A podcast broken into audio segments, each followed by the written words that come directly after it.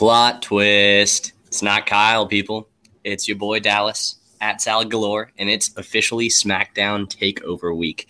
Unfortunately, due to conflicts of scheduling, our main man Kyle will not be here for broadcasting purposes on the DWZ network this illustrious Week 14 and the last official bye week of the NFL 2021 season. But don't worry, I'm filling in in the hot seat here to give you all of the fun little waiver wire nuggets that we have with our final four teams being out, as well as you'll be able to catch me on Thursday for our normal start sit segment. Um, yeah, so it's fun, guys. Uh, I'll try and keep this short and sweet as our normal host Kyle typically does, and we'll dive right in. So, week 14, like I said, is the last waiver wire week. It's the last one we have to deal with byes. Other than that, it's just injuries, and it is basically the last week feeding into the playoffs for most fantasy football formats.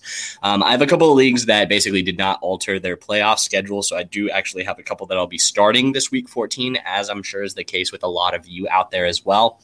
But in all reality, this is a very important week, even if you're not in the playoffs, because there's a lot of leagues out there with a lot of teams in that middle range. Um, I know me personally in my eight leagues, there's about five of them where over half the league is basically within a game of each other. And so this last week really is going to come in and make a huge push, either to push you down the leaderboard or up the leaderboard for those playoff runs. So, diving right in, looking at the QB position, the main quarterbacks we're missing this week are going to be Wentz, Tua, Jalen Hurts, and Mac Jones. So right there, you're looking at two top 12 quarterbacks that are going to be out this week, including the former uh, QB1 prior to his injury that kept him out this week, as well as two main streamers that we have in Tua and Jones that have been pretty consistent producers for your fantasy team over the last couple of weeks. Um, diving right in, I've got five at the QB position that I am interested in. Um, the one that is still shocking me, and I know that Kyle has talked about a couple of the former weeks, is Tyler Heinicke. Um, he's going up against Dallas, and he is only owned in 30% of leagues. Uh, unlike Kyle, I do not have access to a Yahoo leaderboard due to the fact that I don't have any Yahoo teams, but I do have an ESPN team. So these are all going to be based off of ESPN um, ownership percentages. Um, he's currently the QB 15 on the year. He's been extremely consistent, and I don't understand how he's still only 30% owned. Doesn't matter the matchups that he's gone up against when it goes to defenses, his rushing floor, as well as his just overall efficiency. He's not a guy that goes deep on you, attempting to get those huge chunk plays, but he will be the guy that completes 85% of his passes for two touchdowns and about 280 yards every single week, which is what I want in the quarterback position. And he's a great fill in against Dallas, who, although they have created a lot of turnovers. Heinicke is not the type of quarterback to give you those huge turnover numbers. So I'm excited for him to play in a divisional matchup where I think he wants it. The team wants it, and Washington overall is still vying for that playoff spot and the division lead with a team like Dallas. Coming in at number two on the quarterback is Mr. Taysom Hill. Um, anyone who watched the waiver, not the waiver wire, sorry, the start shit show last week understands that I'm not a huge Taysom Hill guy. Um, he is going up, however, against the New York Jets, who have the worst rush defense in all of the league. And that is what Taysom Hill does amazingly. Um, he's currently only 36% rostered in ESPN leagues, and that run D is just too tasty. You're looking at most likely another 100 yard game on the ground, which is the floor you're looking for as a streaming quarterback option. Number three is probably the most consistent quarterback that there has been over the last month or so, and that's Jimmy Garoppolo. He's going up against Cincinnati, who's been pretty much Swiss cheese in the back end. We just saw Justin Herbert absolutely destroy the Cincinnati defense. Um, injuries are starting to mount up a little bit on the back end, including uh, Chidobe Awuzie, their starting nickel corner, and Jessie Bates getting both dinged up in this last game. Um, Jimmy G has been extremely consistent. He's basically the uh, poster child for what Tyler Heinicke is attempting to do this season. And even without his main guy, Deebo, the extreme efficiency monster coming out of both the backfield and the slot for him, um, the offense was ticking. And we basically saw the flashback to the 2019 Jimmy and the reliance on George Kittle in his breakout season. Um, Jimmy G has 17 points in five of the last six games. And I expect that as the healthy floor for him going into week 14 against the Cincinnati defense. Number four for me is Cam Newton. This one is a little bit hard to rank um, just due to the fact that we've seen basically one of Cam Newton's best games of the last couple of years and one of his worst games of the last couple of years back to back since he's been re-signed with Carolina. But he's going up against Atlanta. The defense is pretty bad, and he's only earned it. Uh, owned in 35% of the leagues. He has the same rush floor that you look at with Taysom. His is more touchdown dependent, but it's pretty heavily reliant on the touchdowns. And the fact that Christian McCaffrey is now out for the remainder of the year means that he's definitely going to be getting that goal line work. So look for him to have a healthy floor against Atlanta. Look to push the ball a little bit more than he typically does, and hopefully complete more than five passes like we saw the last time he was on the field.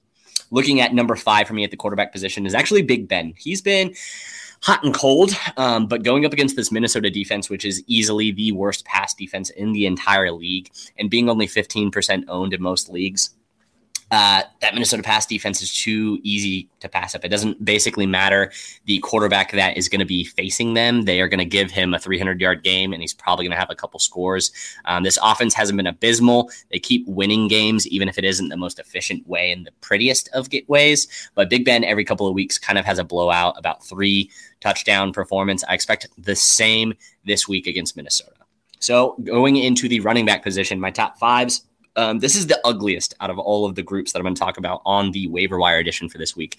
Um, there's not a lot to add, and that's not crazy to consider the fact that people have basically been telling you to pick up running backs and stash them on your waivers uh, basically for the last two weeks preparing for that playoff push. Um, the number one guy for me at the running back position is Samaje Perine. Joe Mixon left the game uh, this last week against the Chargers with a neck injury. He's only earned it about owned in about 40% of leagues. And with Mixon out, we've seen Perine be successful. Um, Pooka Williams saw a little bit of work, but primarily he was used in the return game. It was pretty much Samaje Perine's entire game. He got you double digits in standard PPR format.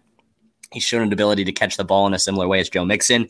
And the way that this team typically does well is by relying on the ground game and getting those big chunk games, uh, gains on the pass. So I expect Samaje Perine to have a pretty safe workload, as well as the number two guy on this list, D'Onta Foreman. He's only still owned in 35% of leagues. Back to back, I actually have D'Onta Foreman and Dontrell Hilliard, both the new replacements for Derrick Henry. And we thought that they were going to transition a little bit more into a pass happy offense with Henry going down, but they're basically just attempting to do the exact same thing that they were doing with Henry with a split workload of two guys that are basically B minus versions of Derrick Henry. Um, they are very consistent. They've both been averaging over four yards a carry on the season since coming in and getting snaps. They both went over 100 yards on the game last time they were in there before their bye. So I look for both Freeman and Hilliard, both at 35% ownership, to be pretty cheap buys that you can get for pretty good production. I've been having D'Onta Foreman on my roster since the second that Henry went down, and he hasn't underperformed for me. He's been a pretty reliable option as a flex option with all of the running back injuries that we've had, and it's pretty nice that both of them are still so readily available. Number four on the running back list for me is a gross one, and that is Adrian Peterson.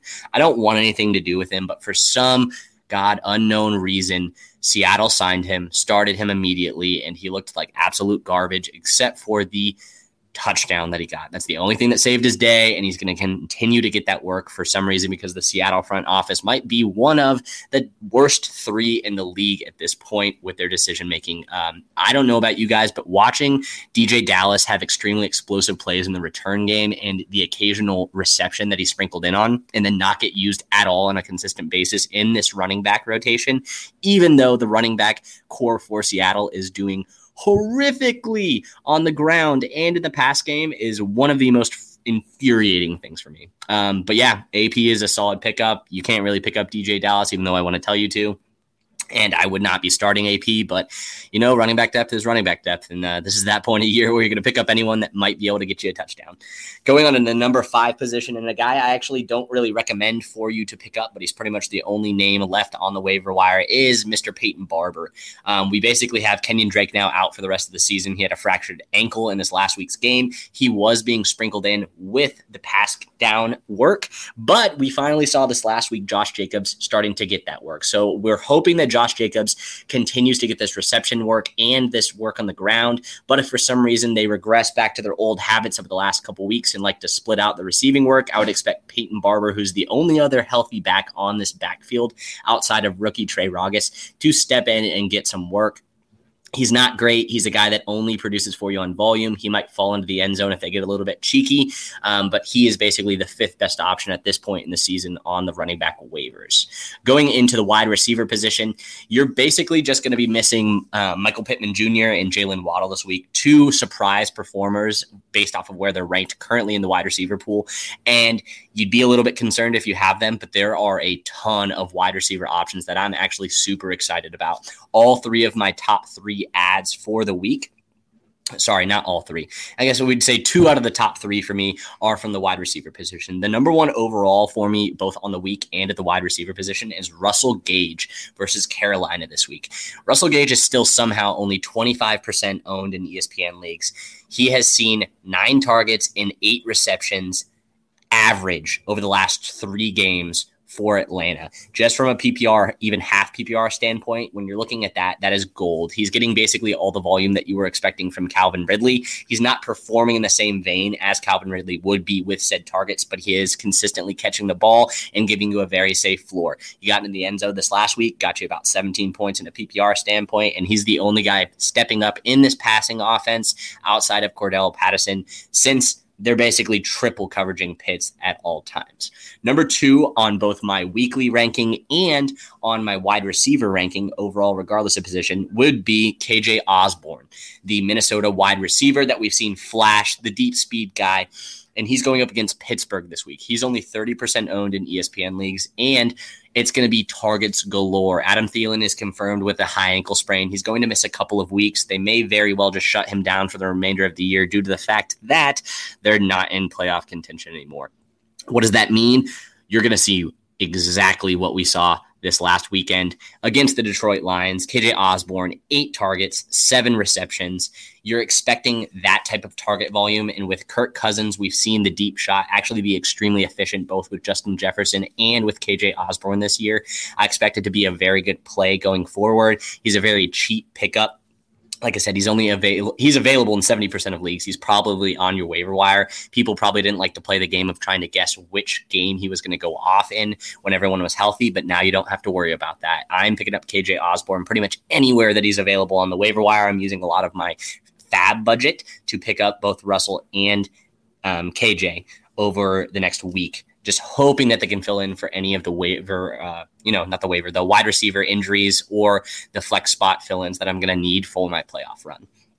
Number three is a pretty common name for me. I've talked about him in a couple of different formats, including uh, including on the Start Sit show with our man Kyle, and that's Jamison Crowder with the Jets. Um, he's going up against New Orleans this week. He's only owned in 25% of ESPN leagues, and he has seen an average of six targets in six of the sorry, not averaged. He has seen six targets or more in six of the last seven games since coming back from his injury. And now with Corey Davis most likely getting shut down for the season with yet another re-injury of that ankle injury that kept him out on IR. Jamison Crowder steps immediately into that wide receiver two option. Uh, we finally saw what we can consider to be at least a little bit of a competent day from our guy, Zach Wilson, at the quarterback position for the Jets. And it really doesn't matter. Again, I'm looking at floor plays, guys. I can stick in my flex and wide receiver two possession. And if you're telling me I can basically start the week with a guaranteed six points as a flex position, and then it's just all yardage and touchdown upside after that, sign me up. Jamison Crowder is another guy, just like KJ Osborn and Russell Gage, where the volume's there. And that is going to continue to my next two guys at the wide receiver position. All of these guys have been seeing incredible target volume and reception volume over the last three to four weeks. Number three on this list is Josh Reynolds. He is 2% owned on ESPN leagues, and he's going up against Denver. Now, the Denver pass defense is good. That's why he's sitting at number four for me. But Josh Reynolds has seen 12 total targets over the last two weeks, and he's seen 85 plus percent of the snap share at the wide receiver position. He's not a blocking option. He's not that good of a blocker, and he is still Jared Goff's favorite option. You can make fun of that Rams connection as much as you want, but it seems to be real and it seems to be here to stay. He's the only consistent target share as TJ Hockenson, for some reason, is fading out into the ether as we enter the playoff realm, which is a sad look for anyone who spent highly on him in the offseason. But Josh Reynolds is a fun flex, flex play. I consider him a pretty safe floor guy in the same vein as Jamison Crowder, as that target share is not very big to the other wide receivers. Um, I'm not buying into the Amon-Ra St. Brown game. It's the only time he's seen over four targets since week one.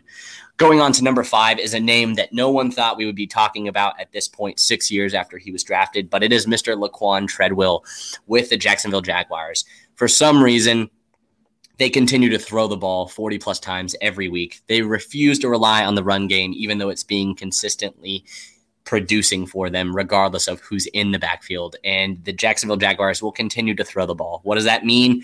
13 targets of the last two weeks for Laquan Treadwell, a 90 plus percent snap share in both of the last two weeks. And he's continuing to see insane insane, insane target share on this Jacksonville Jaguars team. He's their third round option, and I saw two to three big wow third down conversions where basically Trevor Lawrence just tunnel visioned in on him and forced the ball two out of the three times into like double coverage to Laquan Treadwell. He's having a little bit of a revitalized career. He had the athleticism. He just never really saw the target share. And Laquan Treadwell has gone back to back weeks of surpassing his previously high target rates of seven. At first, it was six targets last week, and then he got seven this week. He has basically set the record for his own career over the last two weeks, which is wild six years into his career, but he's a pretty safe floor in the same vein as Josh Reynolds. Um, I don't trust anything about this Jacksonville offense. That's why he's number five for me. But all five of these guys can realistically be stuck into your lineups this week and most likely produce with a floor of honest expectations of double digit that 10 to 11 point range in your flex as a PPR option just from their reception floor. Going into the tight ends, uh, we are missing quite a few big names. We're missing Mike Gesicki, Hunter Henry, and Dallas Goedert. Um, Goedert exploded this last week, as you guys know. Unfortunately, he's going to be on the shelf because of the bye week, as well as Gesicki, who has been a little bit slow the last couple weeks, but is still to his favorite target. And then Hunter Henry, basically Mr. Touchdown um, this season. But you are looking for me as my number two overall option on the week, regardless of position, in Cole Kmet versus the Green Bay Packers. He's only owned in 12% of the leagues. I told you guys not to start him last week, and that was a smart decision because against Arizona, he had the target volume, but he was still shut down, just two receptions, a little under 30 yards. Not a great game from Kmet but he has seen 18 total targets over the last two weeks, guys. And if you expand that out to the last five weeks, he's averaged six targets a game over the last five games. It's nuts. He's seeing the volume. It doesn't matter the quarterback that's in there. They like to go Kmet's way. It's just been a little bit weird where they're basically bringing in Jimmy Graham as soon as they get to the one or two yard line, just because they're doing this weird option out route where he is just wide open at the corner every single time. It's the only way that the Chicago Bears are scoring touchdowns right now. It's terrifying. I hate the team. It's very sad as a Bears fan, but Cole Kmet is the only shining light. He and Darnell Mooney are the target hogs in this offense and against a Green Bay linebacking corps that has been been suspect against the tight end on the year, sign me up for them Kmet shares this week. Again, only 12% owned in ESPN leagues. Number two is another guy that, in a similar vein to KJ Osborn, is going to see a massive uptick in targets due to the same reason, and that is Tyler Conklin. Uh, me and Kyle both kind of crapped on him in last week's show just due to the confusing usage that has been happening. But that confusing usage pattern went right out the window when Adam Thielen got hurt with, again, the high ankle sprain in the first quarter. Conklin saw nine targets this last week. Expect a very similar thing. Basically, the offense is going to run through Tyler Conklin, KJ Osborn, and our boy Jermar Jefferson. Uh, not Jermar Jefferson, sorry, Justin Jefferson, uh, over the next couple weeks as they most likely rest Thielen with that high ankle sprain and hope to get Dalvin Cook back at some point. Um, the target galore is going to be there. And again, he's only 34% owned. He's actually the highest ownership of any of the tight ends on this list. Number four is a guy that is kind of stepped immediately into a heavy pass usage role based off of the red zone usage, and that's John Bates, everyone's favorite rookie that no one ever talked about. He was my tight end five coming into the season just based off of how I liked him. Um, he's going against Dallas. Um, they've been pretty good just their linebacking corps. It's pretty hard to throw against him. But with this Washington defense, it predicates itself on throwing to the tight end when they're inside the red zone. And that's exactly what we saw once again with John Bates taking over for the very sad torn ACL of Logan Thomas that happened in last week's game. He's done for the year. John Bates steps in with Ricky Seals Jones injured. And just like we were streaming Ricky Seals Jones over the last couple weeks when we were waiting for, uh, sorry, I just blanked his name for Logan Thomas to come back from IR. We're going to be doing the exact same thing with John Bates. Um, the door's wide open for production. And again, he's only owned in 2% of ESPN leagues. It's actually even lower on Sleeper outside of Dynasty. My number four option at the tight end is another fun one. It's a deep position, and that's David Njoku versus Baltimore. He's only 4% owned, and we've seen a definite target shift in Cleveland over the last five weeks. In the last three weeks, he's seen 13 total targets, which is actually number three on the team, which is pretty surprising just based off of how little they're throwing in Cleveland. Their offense is a little weird, but we've seen the athleticism, we've seen the touchdown upside, and the big reception total yardage upside that you can get with a guy like Njoku. So for a team basically grasping at straws for receiving options, now since sending OBJ out and with a banged up Jarvis Landry, sign me up for Njoku as a low end streamer, most likely going to be in that mid to high range tight end two this week against Baltimore. That is still suspect against the tight end.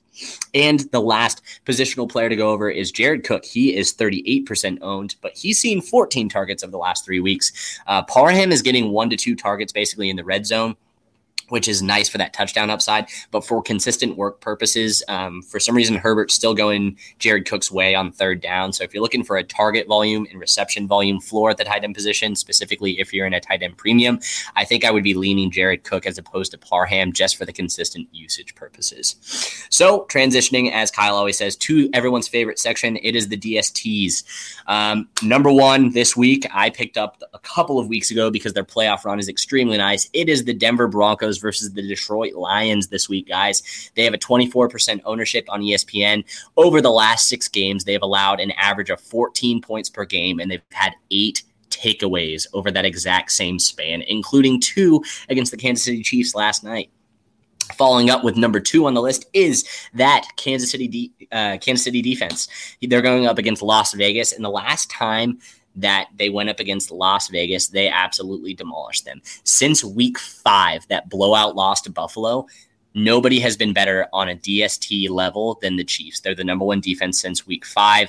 They're allowing basically 11 points a game over that. I guess that would make it eight week span and you just really don't want to play your players against him unless you're, I guess we would call it Javonte Williams. He's pretty much the only one that had a good game. Uh, they're a takeover machine right now, and just expect that to continue against Las Vegas. That's kind of looking for their identity on offense again with so many injuries this year. Number three for me is the Tennessee Titans versus Jacksonville. They're only 20% ownership. They've been pretty solid on the year, and their last game against Jacksonville is what I'm really looking at. Trevor Lawrence isn't impressing me this year. It was a 19 point game scoring for Jacksonville. They had four takeaways, a touchdown, and three sacks in that game. They went absolutely bonkers, and I expect a very similar defense. Now that everyone's starting to get kind of healthy, under the radar, Julio Jones is coming back. AJ Brown has one more week until they're back, and this run game is officially there. If they play keep away, it's going to force Jacksonville to try and throw the ball deep, and then that's where they get themselves into trouble. Number four on the DST is Seattle versus Houston. Um, I know if I had said Seattle is a recommended defensive start about four weeks ago, everyone would have laughed me away. But in that four week strand, they've allowed 20 points per game, which is pretty average on the league as a whole. They're only 15% owned. And in those four games, they've had four takeaways. In that same four game stretch, Houston has only been averaging 11 points per game on offense. So I look for that trend to continue. Seattle's trying to basically tooth and nail fight their way for a win. We've had two back-to-back weird, weird, weird weeks with Seattle um, that they somehow are scraping away wins. I expect them to just blow the doors off of Houston in an attempt to make a foolhardy run for a playoff spot in 2021. And the last one is the Green Bay Packers versus Chicago. Um, they're also 20% ownership. They've been extremely spotty on the year, but this is the same situation that I'm looking at with the Tennessee versus Jacksonville game. Um, Chicago's offense has been suspect at best. You may be getting Justin Fields back this coming up week, but I don't think it's going to make a difference. Um, they've been extremely dominant over the years, and this year against Chicago. And then if Andy Dalton is starting, Andy Dalton has six turnovers over the last two games. And I expect that to be a trend that continues against the Green Bay Packers, who pretty much have their number. And that is all the lovely positions on the waiver wire. Like I said, guys, running back is a little bit suspect, but all the other positions actually have quite a few starters this week, which is surprising to me that may be able to help you. I understand if you're in dynasty leagues, this may not help you, but for redraft specifically, there's a lot of guys you can add to your teams and add to your rosters, specifically at the wide receiver, tight end, and flex position this week that'll really be able to help you out. Again, my number three overall, regardless of position, is Mr. KJ Osborn. My number two overall, regardless of position, is Cole Kmet, where if he just starts getting the touchdowns, woo, baby, watch out. And my number one overall, regardless of position, is Russell Gage. He has been pretty much Calvin Ridley light over the last month, and I expect that to continue for Atlanta in a pretty easy matchup. Again, expect to hear my voice on Thursday for the live start sit show. And it's been a good time to talk about the waiver wire pickups. This has been the SmackDown, your guest host, Dallas, and you can find me on Twitter at Salad Galore. Catch me in the chat. If you're not part of the Patreon, you should be. Other than that, guys, I'm signing off. And until next time, we'll talk some rookies.